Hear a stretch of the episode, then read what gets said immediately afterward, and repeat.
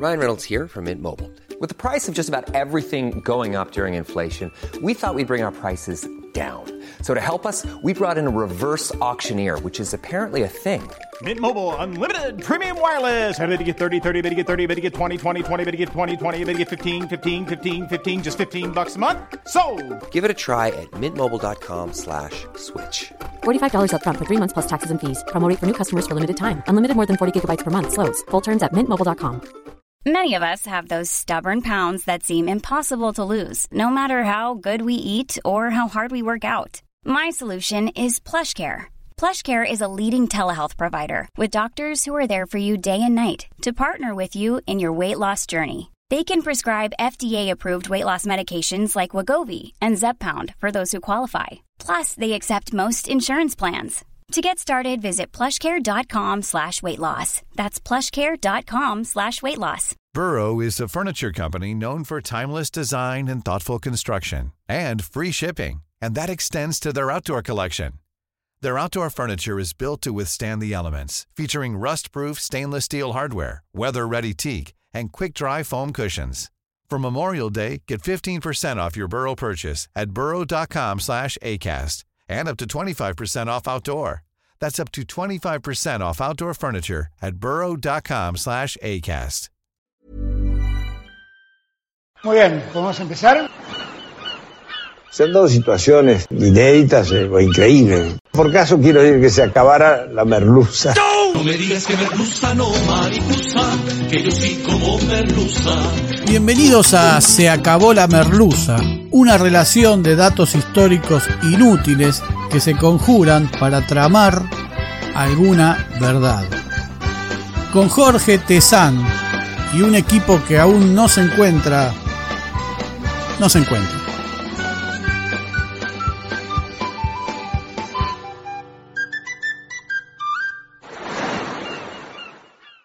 Hoy presentamos El Uruguay, esa creación británica.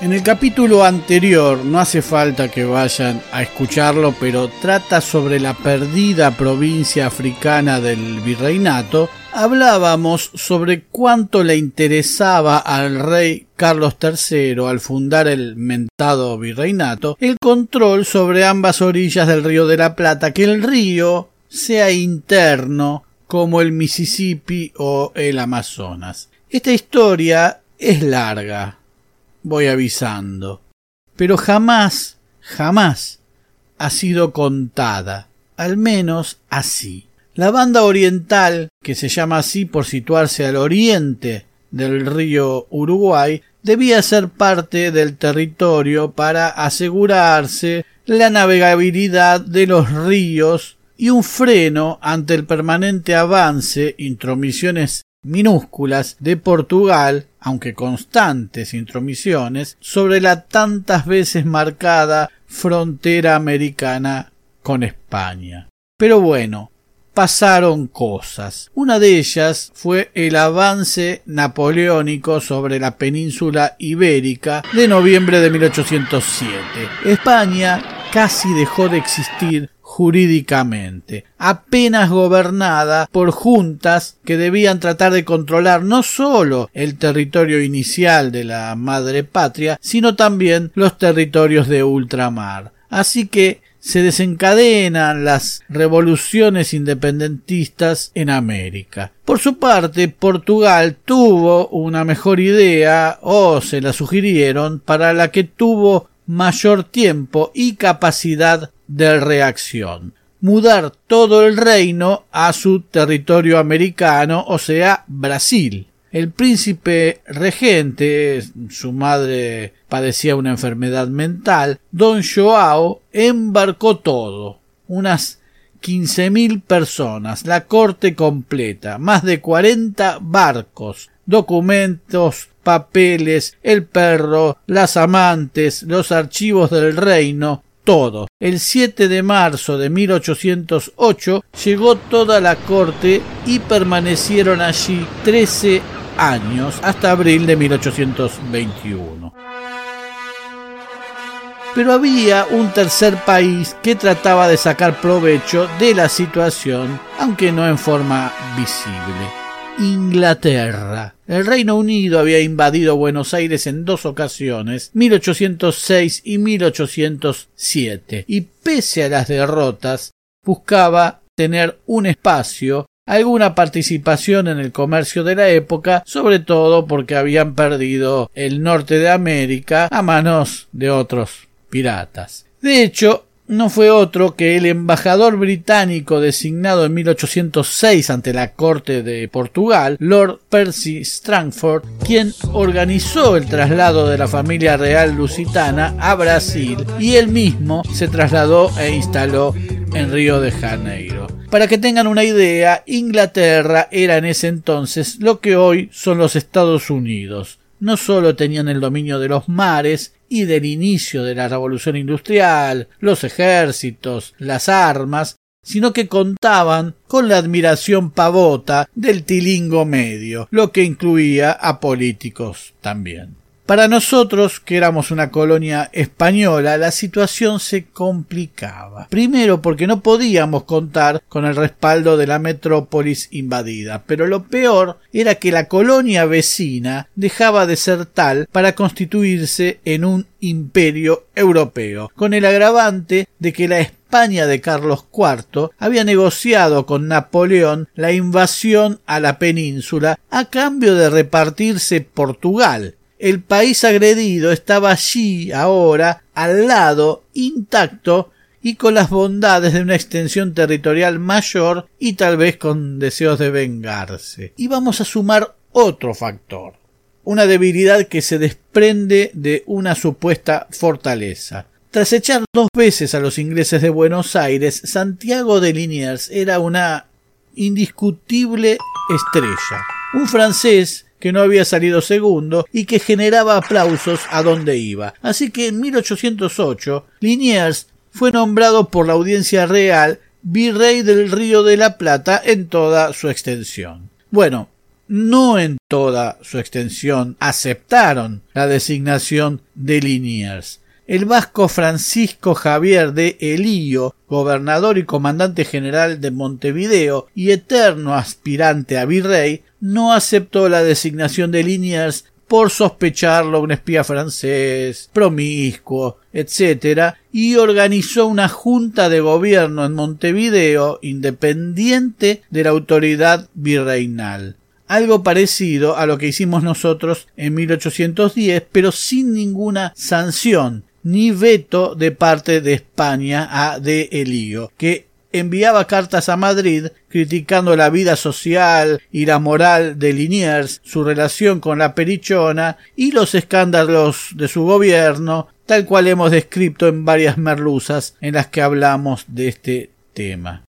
Finalmente, cuando Liniers cesa en su función, de Elío espera ser designado como virrey en su lugar, pero España envía a Cisneros. Delío debe elegir entre el malestar que le provoca no haber sido elegido virrey y mostrar su alegría por la destitución de Liniers. Y elige esta última. Se apresura a recibir a Cisneros con toda pompa en Montevideo al tiempo que disuelve la junta de gobierno que él mismo había creado.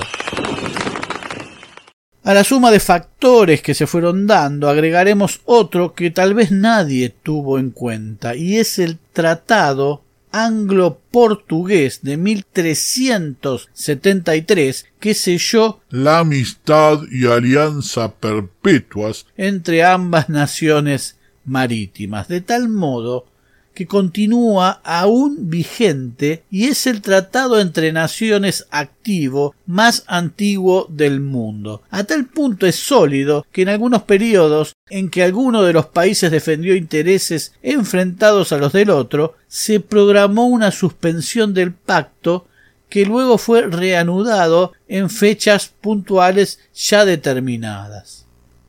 Es decir, cuando nos volvemos una colonia sin apoyo de un Estado central que limita con un imperio europeo, debemos sumarle a eso que el imperio europeo es aliado de sangre con el enemigo que nos invadió en reiteradas circunstancias. Así que se sucede la Revolución de Mayo y de Elío, gobernador de Montevideo, rechaza la adopción de una junta de gobierno patrio, pese a que él mismo había prohijado una junta poco tiempo antes porque no le gustaba Liniers. Marcha entonces hacia España y regresa en enero de 1811 con el título de virrey expedido por el Consejo de Regencia. Su virreino sólo abarcaba la banda oriental en el mejor de los casos y la Guinea ecuatorial, que jamás se enteró de todo esto. Buenos Aires no lo reconoce como virrey, pero tampoco los criollos de la banda oriental. El 28 de febrero de 1811 deciden en la banda oriental desconocerlo, adherir a la Junta de Buenos Aires y lanzar las primeras acciones en contra de las autoridades de Montevideo en lo que se conoce como el grito de Ascencio o la admirable alarma y hay una sucesión de levantamientos en toda la banda oriental ante un delío que no cesaba de provocar. El 18 de mayo de ese año, el glorioso José Gervasio Artigas derrotó a las fuerzas realistas del asturiano José Posadas en la batalla de las Piedras y el sol del 25 de mayo de 1811 asomó en ambas orillas del Plata. Tan importante es esta victoria que nuestro himno nacional argentino, la versión larga, acortada luego para no ofender a los españoles, según Roca, la recuerda en una de sus estrofas. San José, San Lorenzo, Suipacha, ambas piedras, Salta y Tucumán, la colonia y las mismas murallas del tirano en la banda oriental. Las piedras, dice, porque la otra batalla de las piedras fue en el marco del éxodo jujeño en 1812 y fue ganada por Manuel Belgrano, como también contamos en alguna de las merluzas. La batalla es tan decisiva que el virreinato de Delío queda reducido a la ciudad de Colonia del Sacramento y Montevideo, que luego, para colmo, resulta sitiada entre mayo y octubre de 1811 por las tropas de Rondó, los gauchos orientales y las milicias guaraníes traídas desde Misiones por Belgrano. Negociemos, don Inodoro, diría de Elío, si todo funcionara con cierta lógica. Pero no. El virrey acentúa la represión en Montevideo, bloquea por agua el puerto de Buenos Aires y tiene una idea brutal, algo así como llamar al demonio, quemar las naves o ir por todo. Después de pedirle sin éxito intervención al capitán Peter Hayward de la Marina Británica, ex participante de las invasiones inglesas con un currículum de asesinatos y brutalidades, que se había quedado en la zona del Plata en misión de agrimensura y protección de navíos mercantes, negoció de lío con Portugal el ingreso de unos cuatro mil hombres del ejército de pacificación, bien pertrechados para auxiliar al virrey. Es una locura, es introducir personajes que no estaban, bombas de tiempo imposibles de desactivar. En abril de ese 1811, el cónsul británico en el Portugal brasileño, Lord Strangford, había iniciado un proceso de mediación que pretendía volver todo atrás y suspender las disputas entre los revolucionarios de Mayo de Buenos Aires y los realistas de Montevideo, argumentando que también debía guardarse el derecho a los territorios del ex virreinato a manos de Carlota Joaquina, esposa del monarca portugués y hermana de Fernando VII, encontró allí el resquicio para meterse. En vez de insistir y derrotar a De Elío, el primer triunvirato elige negociar. El desastre de Huaki, que nos hizo perder casi todo el Alto Perú, la casi derrota de Belgrano en el Paraguay y la inestabilidad política que todo eso generaba, conducen a aceptar el armisticio propuesto por Lord Strangford inglés aliado a Portugal y representante diplomático ante el mismo reino. Como era de preverse, el armisticio supone devolverle el control de la banda oriental al virrey de Elío, junto a las villas entrerrianas de Concepción del Uruguay, Gualeguay y Gualeguaychú, y la retirada de las tropas portuguesas y patriotas, además de reconocer la soberanía de Fernando VII sobre ambas orillas cualquier cosa con tal de que levanten el bloqueo al puerto de Buenos Aires, gracias al cual los pitucos, muchos de los cuales formaban parte del nuevo gobierno, se hacían de las manufacturas inglesas que vendrían a ser las orejitas de Mickey de hoy, los iPhone de hoy. Así que Artigas aprende de la peor manera que su sangre y la de sus gauchos no vale nada y que Buenos Aires siempre lo iba a cagar. Artigas, nombrado teniente, gobernador, justicia mayor y capitán del departamento de Yapeyú en las misiones, casi el mismo cargo que ostentaba el padre de San Martín, marcha a su redota que contamos en el capítulo 37 de Se acabó la merluza. Como era de prever, a los portugueses no se los podía sacar de la banda oriental. De Sousa reclamaba la disolución de las fuerzas de Artigas, cosa que no estaba en la potestad de nadie, como un pretexto para quedarse. También lo pide Vigodet, que es el reemplazante de, de Lío, aunque con capitanía en vez de virreinato, o sea que lo habían reducido de categoría. Hubo un tratado Raidmaker Herrera para el retiro de tropas portuguesas. Por cierto, Lord Strangford está al frente del tratado y el tal John Quien lo firma en nombre de Portugal, era un antiguo ingeniero inglés al servicio de la Casa Real portuguesa. El tratado es un virtual reconocimiento a la independencia de nuestro país, no sé si nos hacía falta, ya que Inglaterra como garante y Portugal lo firman con la entidad Provincias Unidas, pero está lejos este tratado de ser eficaz. Portugal asegura que Raidmaker se extralimitó en sus funciones, lo que genera reclamos y una situación interminable. Así van las cosas hasta que finalmente el armisticio se termina cumpliendo, digamos, con sus luces y sombras, recién el 13 de septiembre de 1812. Desde abril de ese año, Zarratea había acampado su ejército junto al de Artigas y logró quitarle unos dos mil hombres con promesas y con lo que sea. Las tropas de Zarratea, comandadas por Rondó, inician la marcha hacia Montevideo. Los gauchos de Artigas parten nuevamente hacia la banda oriental, porque estaban ahí en Entre Ríos, sin participar de las operaciones. La victoria en Tucumán por Belgrano es una pésima noticia para el primer triunvirato que quería que el creador de la bandera llegara a Córdoba y desde allí recién enfrentara muy riesgosamente a los realistas. En Buenos Aires, San Martín hace lo suyo y el 8 de octubre comanda el primer golpe de Estado de nuestra historia, dejando en el poder al segundo triunvirato.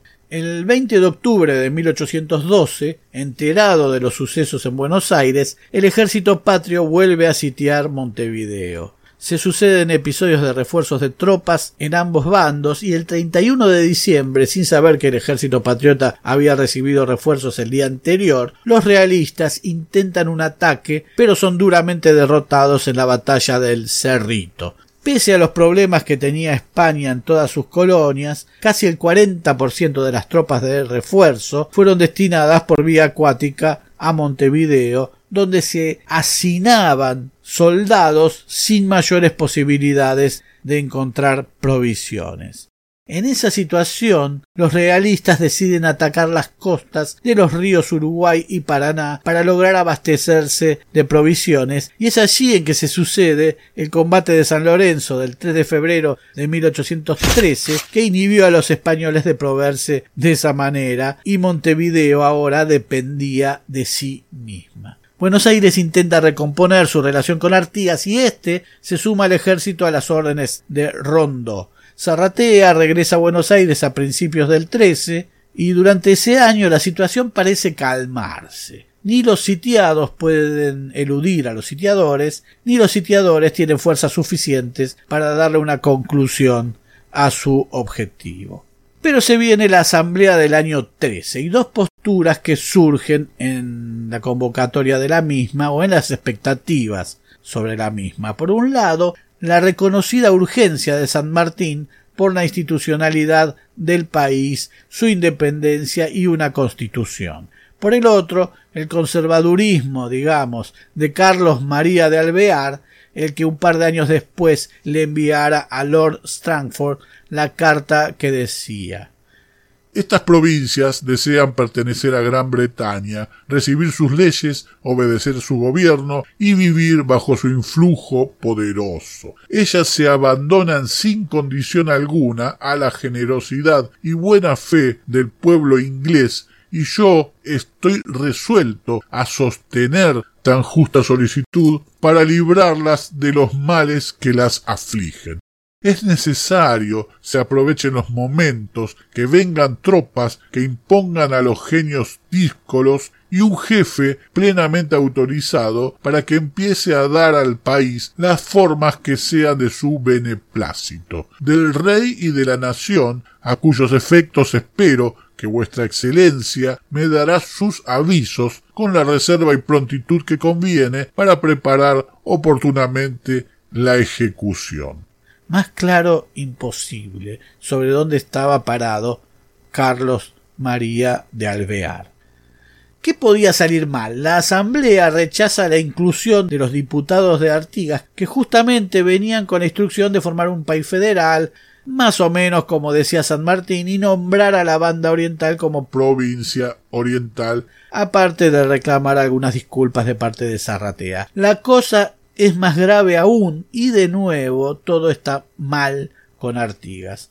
Así que a fines de enero de 1814 las tropas orientales se vuelven a ir del sitio hacia la costa del río Uruguay. El último día de ese enero la Asamblea nombró director supremo de las Provincias Unidas del Río de la Plata a Gervasio Antonio de Posadas, tío de Alvear. Una de sus primeras medidas del 11 de febrero fue declarar a Artigas traidor a la patria. No sabemos a cuál patria, si la argentina, la española, la portuguesa o la británica, pero lo declaran traidor, que era lo importante. Pero che, se la pasan traicionando a la patria de ellos. Y ofrecen seis mil pesos al que lo encontrara vivo o muerto. Le mandan un ejército al mando del prusiano Edward Ladislaus Kaunitz von Homberg que debía apoderarse de todos modos y a cualquier costa de la persona de don José de Artigas. Y tras derrotarlo debían sumar sus fuerzas al sitio a Montevideo. El coronel artiguista Fernando de Ortogués derrota a las fuerzas directoriales en el Espinillo.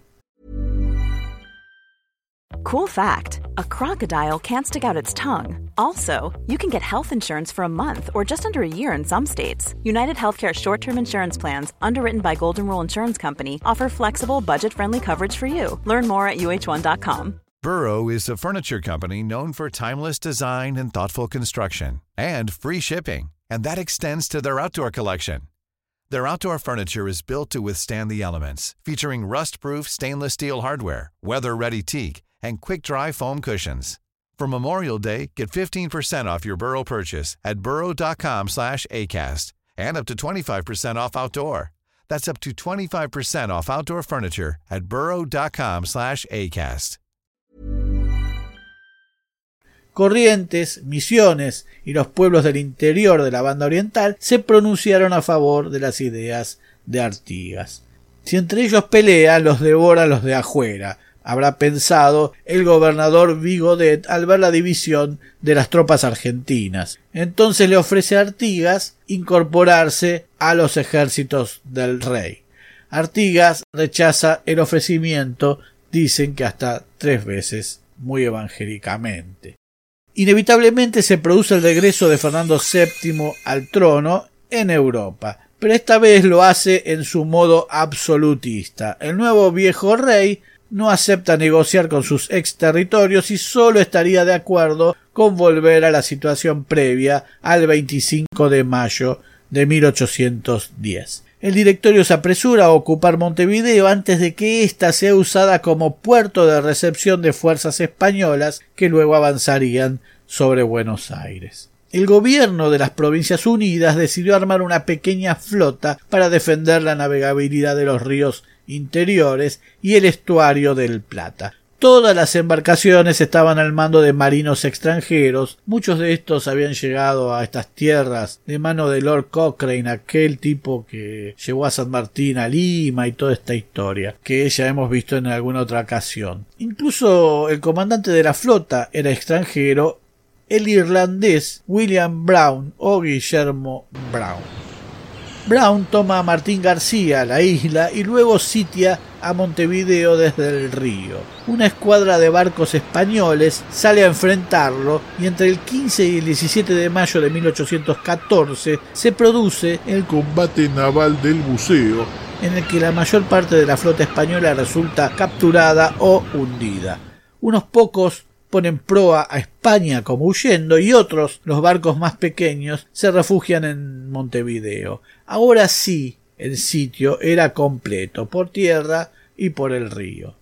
Alvear reemplazó a Rondó en el sitio justo cuando la victoria de Brown hacía ver las cosas más claras y más fáciles. Negoció con Bigodet la entrega de Montevideo, pero ante la dilación del acuerdo por parte de Posadas, entró a Montevideo el 23 de junio y tomó prisioneros a los realistas capturando todo su armamento. Finalmente, finalmente Montevideo cae. Alvear coloca a Nicolás Rodríguez Peña al frente de la ciudad rendida, incumpliendo su promesa de entregar la ciudad a los hombres de Artigas. Y lejos de eso, se dedica a perseguir a sus lugartenientes. La guerra civil se prolonga innecesariamente. Mientras los pitucos de Buenos Aires jugaban a quien la tenía más grande ante un grupo que jamás, jamás dudó de su pertenencia a este país, nuestros ejércitos en el norte no recibían el dinero y las armas necesarias para contener a los realistas en aquel frente. Sin embargo, ante la victoria de Artigas en Guayabos en enero de 1815, el nuevo director supremo, que no era otro que Carlos María de Alvear, inició conversaciones con Artigas y le dejó el control de la provincia oriental, no sin antes saquear Montevideo antes de marcharse el 4 de marzo de 1815. Claro, pero Alvear no se lo bancaba Artigas, ni nadie en el gobierno de Buenos Aires. Tampoco se lo bancaban en el reino de Portugal, que estaba al norte de la provincia oriental y donde los ganaderos del Río Grande do Sul le pedían al rey Joao VI un puerto para sacar sus mercaderías, un puerto como Montevideo. En Brasil, Joao la pasaba muy bien. Ya casi había descartado volver alguna vez a su pequeño territorio europeo y nombró al país, o lo renombró, Reino de Portugal, Brasil y Algarve, con lo cual Brasil alcanzaba la categoría de reino. Los planes brasileros de Joao alertaron a Lord Strangford y el rey Joao pidió al Reino Unido que se lo saquen de encima porque lo molestaba. Y extrañamente lo logró. Joao se sentía o más grande do mundo porque muerta su madre ya no era más regente y parecía que nada se le iba a oponer. Alvear, los orientales antiartiguistas y hasta Vigodet, que ahora estaba en Brasil, le pasaban información para que lanzara la invasión a la provincia oriental. Incluso Nicolás Herrera, el del pacto Rainmaker Herrera, un oscuro secretario interino del gobierno del primer triunvirato que resultó ser oriental y enfrentado a Artigas y que firmó el tratado en una evidente delegación de firmas, apareció en Brasil y se vinculó a Joao para suministrarle información sobre Artigas y sus ejércitos. Todos veían al artiguismo como una encarnación similar al chavismo venezolano de hoy, una denigración social hacia un sistema de gobierno que por popular era molesto a los intereses mayoritarios y era preciso eliminar. Pero Portugal temía a la reacción de las Provincias Unidas, o sea nosotros, ante una invasión a su territorio y la posibilidad de una guerra de difícil resolución. Y ahí aparece el buchón necesario, un gran traidor a la patria llamado Manuel José García, en ese entonces enviado de las Provincias Unidas ante Inglaterra y la corte real portuguesa afincada en Brasil. Es decir, ambos países, Portugal e Inglaterra, atendían por el mismo mostrador le dice al rey portugués que la provincia oriental presentaba una situación de contagio que podía extenderse al resto de las provincias unidas y solo el rey podía eliminar hasta de la memoria y que los vecinos lo iban a agradecer y que la invasión debía suavizar su efecto y mantener la buena relación con Buenos Aires. El director supremo Pueyrredón no era que este muchacho era de la logia Lautaroche, colaboró con Portugal no solo porque nunca le declaró la guerra pese a invadir territorio propio nuestro, sino porque se dedicó a hostigar las provincias de los pueblos libres, Corrientes, Entre Ríos, Santa Fe, que de esta manera no pudieron colaborar con Artigas de la manera en que hubieran podido. Las fuerzas portuguesas estuvieron al mando de Carlos Federico Lecor y organizadas por nuestro conocido William Carr Beresford. La guerra es larga y abundan detalles, pero no es el tema que queremos contar aquí. Diremos que el 19 de enero de 1817, Lecor recibe las llaves de Montevideo y entra triunfante en la ciudad sin resistencia. Al día siguiente, el gobierno de Buenos Aires envió una protesta formal a Lecor, que se le habrá pasado, vaya a saber por dónde, aunque al mismo tiempo los ministros del directorio García, el traidor y Tagle iniciaban conversaciones con Portugal para asegurarse la Mesopotamia y aceptar la ocupación transitoria de la provincia oriental. Finalmente, el 14 de enero de 1820, Artigas es vencido definitivamente en Tacuarembó. Portugal nombra a la provincia oriental provincia cisplatina. El prefijo cis en latín quiere decir de este lado. Cisplatina quiere decir de este lado del Plata.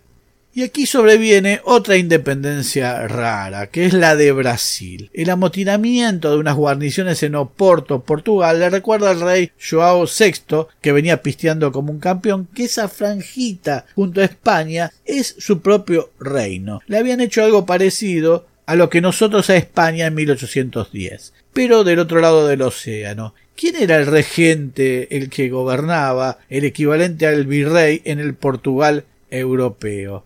No lo van a creer. Se llamaba William Carr Beresford. ¿Se acuerdan de las invasiones inglesas? Ese. Todo termina con el viaje de Joao a Lisboa, dejando en Brasil a su hijo Pedro como regente. Finalmente, Brasil se escinde de Portugal y Pedro I es su primer emperador, tal cual el reino de Portugal, el día primero de diciembre de 1822.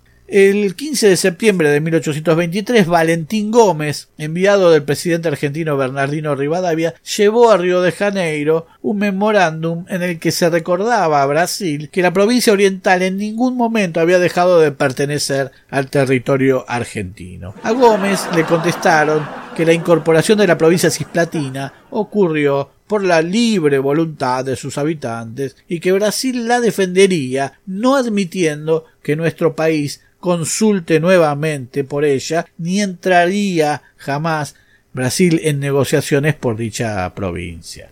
En abril de 1825 se inicia el movimiento de los 33 orientales, que en realidad no eran 33, sino poco más de 40, porque 33 es el mayor grado masónico y a eso se atribuye la cifra. Ni tampoco eran todos orientales porque había bonaerenses, porteños, cordobeses, etc. Y hasta había un agente inglés que dialogaba y tenía negocios con Lord Ponsonby, Pedro Trapani, un señor tildado de coimero. Lo cierto es que Juan Antonio Lavalleja, Manuel Oribe, Pablo Sufiategui, masones, excombatientes junto a Artigas y otros, desembarcan en la provincia oriental en el mayor de los sigilos. En la madrugada del 19 de abril desplegaron su bandera que tenía una franja superior azul, una franja media blanca con la inscripción libertad o muerte y una franja inferior Roja. La expedición fue financiada por ganaderos y saladeros porteños, entre los que se contaba Juan Manuel de Rosas. Incluso el traidor Manuel José García, el buchón, contribuyó a la expedición con 500 pesos, pero bajo el nombre de el amigo de los orientales para cubrir su nombre. Ya en la provincia oriental llevan adelante una especie de guerrilla de foco, una especie de Fidel en Sierra Maestra, hacia unos orientales cuyo vínculo con el imperio de Brasil nunca había prendido.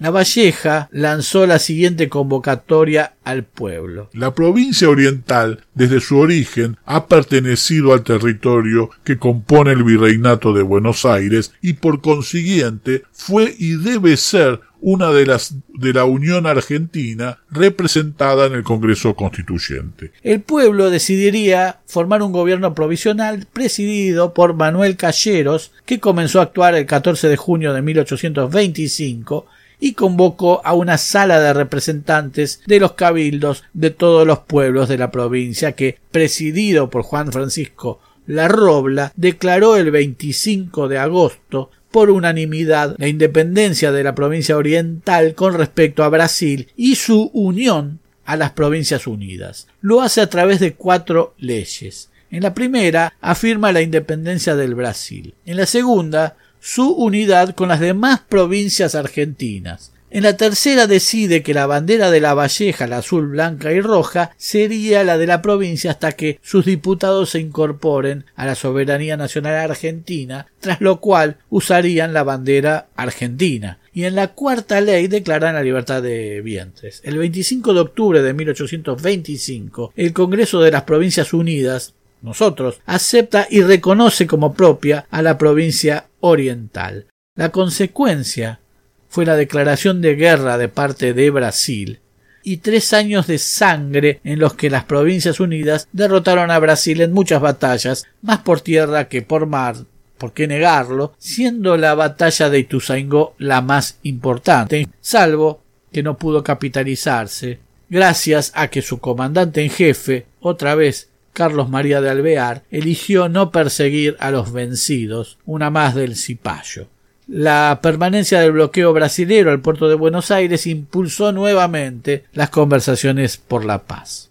El 27 de agosto de 1828 se produce la Convención Preliminar de Paz. Por un lado, los representantes de la Argentina, por el otro, los de Brasil, todos convocados por Lord Ponsonby, diplomático británico, ningún oriental. La Argentina iba a consumar la integración de la provincia oriental, dignamente ganada en la guerra, al territorio de la patria. Pero sorpresivamente, el ministro plenipotenciario argentino, Manuel José García, excediéndose en su misión, no dictó las condiciones de rendición hacia el Brasil y permitió que Brasil imponga las suyas como si hubiera vencido. Firmó un acuerdo de paz con los brasileros que reconocía la soberanía del imperio de Brasil sobre la provincia oriental, es decir, la entregó. ¡Idiota! ¡Levante su espada y pelee! Y comprometía al país a pagarle a Brasil una indemnización por la guerra de corsarios. Martín García sería un territorio neutral y se le pediría a Inglaterra la libre navegación del Plata y de todos los ríos que desaguan en él de Argentina y Brasil por quince años. El representante británico Lord Ponsonby había convencido a las autoridades de su país y generado un proyecto para que la provincia oriental deje de ser argentina. Pero tampoco podía quedar en manos de su agresor Brasil si se quería conservar la paz. Y el obediente emperador brasileño termina escribiendo en portugués. Su Majestad, el emperador del Brasil, declara la provincia de Montevideo, llamada hoy Cisplatina, falso, separada del territorio del Imperio del Brasil, para que pueda constituirse en Estado libre e independiente de toda y cualquier nación bajo la forma de gobierno que juzgare conveniente a sus intereses, necesidades y recursos. Esa debería ser la fecha real de la independencia oriental, el 27 de agosto de 1828. Al regreso de García, el 20 de junio, Rivadavia y Ponsonby preparaban la aprobación del acuerdo en el Congreso. ¿Cómo habrá sido la entrega que Rivadavia, Rivadavia dijo que era un acuerdo deshonroso? Indignadas, las provincias amenazaban marchar sobre Buenos Aires pidiendo la cabeza de Rivadavia y Ponsonby llamó a una fragata británica, por cierto, para eventualmente evacuar al presidente. Hubo disturbios, insultos y Rivadavia terminó por renunciar. Su sucesor, Dorrego, rechazó el acuerdo y todo seguía como si nada, pero fue un berrinche. Volvió la presión británica, sus libras, sus repartos y su advertencia de que, de lo contrario, volverían los tiempos de Beresford. Dorrego termina firmando el 29 de septiembre de 1828. Han firmado una paz ignominiosa, dijo Fructuoso Rivera, caudillo oriental. Vamos, vamos arriba a la celeste, vamos. Uruguay es un país artificial, un país inventado. Su liberación, redactada en portugués por el emperador brasileño, parece más un mandato que una entrega. Cada 25 de agosto el Uruguay festeja una mentira, su liberación de Brasil y su anexión a la Argentina por los 33 orientales, burlados en su intención por este acuerdo de paz, digamos. Una especie de terraplanismo histórico al que le buscan la vuelta para hacerlo pasar de la manera que ellos quieren. Desde el llamado Uruguay parten aviones y barcos cuyo destino es abastecer y atender necesidades logísticas de nuestras islas Malvinas usurpadas, y todo sin que al embajador uruguayo se le frunza la cara mientras habla de nuestra historia y afecto común. Desde que el imperio británico mutiló a la Argentina en dos países con la anuencia del Brasil, no somos más que una nación y medio río cada uno. Cuando volvió a su alojamiento y se quitó la careta, Lord Ponsonby se sinceró ante sus superiores y escribió los intereses y la seguridad del comercio británico serían grandemente aumentados en un estado en que los gobernantes cultivaran una amistad por Inglaterra. La banda oriental contiene la llave del Plata y de Sudamérica. Debemos perpetuar una división geográfica de estados que beneficie a Inglaterra y la paz. De hecho, si uno mira el mapa, verá plasmado el conflicto. Nosotros, que supimos ser España, Brasil, sucursal de Portugal, y Uruguay, hijo del interés británico en la región. Solo resta creer o querer creer que debajo de esa cosa, hoy llamada Uruguay, siguen latiendo los ideales de Artigas, como si otro universo resistiera debajo y amenazara con emerger como si hubiera una vida subterránea que vagamente prometa que el federalismo y la provincia oriental alguna vez nos parirán en una nación. Se acabó la merluza. Say you want a revolution. Well, you know, we all want to change the world. You tell me that it's evolution. Well,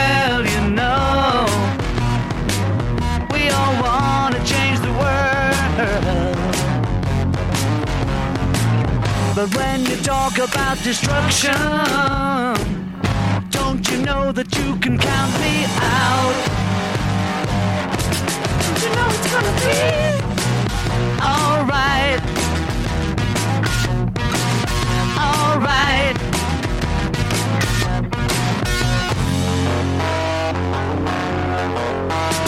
You say you got a real solution. Love to see the plan. You ask me for a contribution. Well, you know, we all do what we can. But if you want money for people with minds that hate, all I can tell you is, brother, you have to wait. You know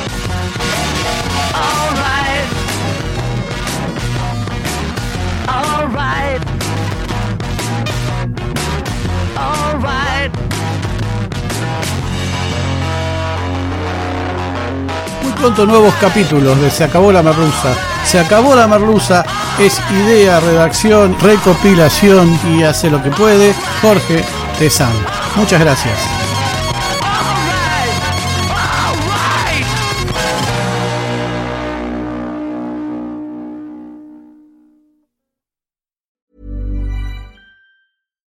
Deserves the best, and there's no better place to shop for Mother's Day than Whole Foods Market. They're your destination for unbeatable savings, from premium gifts to show-stopping flowers and irresistible desserts. Start by saving 33% with Prime on all body care and candles. Then get a 15-stem bunch of tulips for just $9.99 each with Prime. Round out Mom's menu with festive rosé, irresistible berry chantilly cake, and more special treats. Come celebrate Mother's Day at Whole Foods Market. Even on a budget, quality is non-negotiable. That's why Quince is the place to score high-end essentials at 50 to 80% less than similar brands. Get your hands on buttery soft cashmere sweaters from just 60 bucks, Italian leather jackets, and so much more. And the best part about Quince, they exclusively partner with factories committed to safe, ethical, and responsible manufacturing. Elevate your style without the elevated price tag with Quince. Go to quince.com slash upgrade for free shipping and 365-day returns. When you make decisions for your company, you look for the no-brainers. And if you have a lot of mailing to do, stamps.com is the ultimate no-brainer. It streamlines your processes to make your business more efficient, which makes you less busy. Mail checks, invoices, legal documents, and everything you need to keep your business running with stamps.com. Seamlessly connect with every major marketplace and shopping cart. Schedule package pickups and see your cheapest and fastest shipping options from different carriers with rates up to 89% off USPS and UPS rates. And with the stamps.com mobile app, you can take care of mailing and shipping wherever you are. Make the same no-brainer decision as over 1 million other businesses with stamps.com. Sign up with code program for a 4-week trial plus free postage and a free digital scale. No long-term commitments or contracts. That's stamps.com. Code program.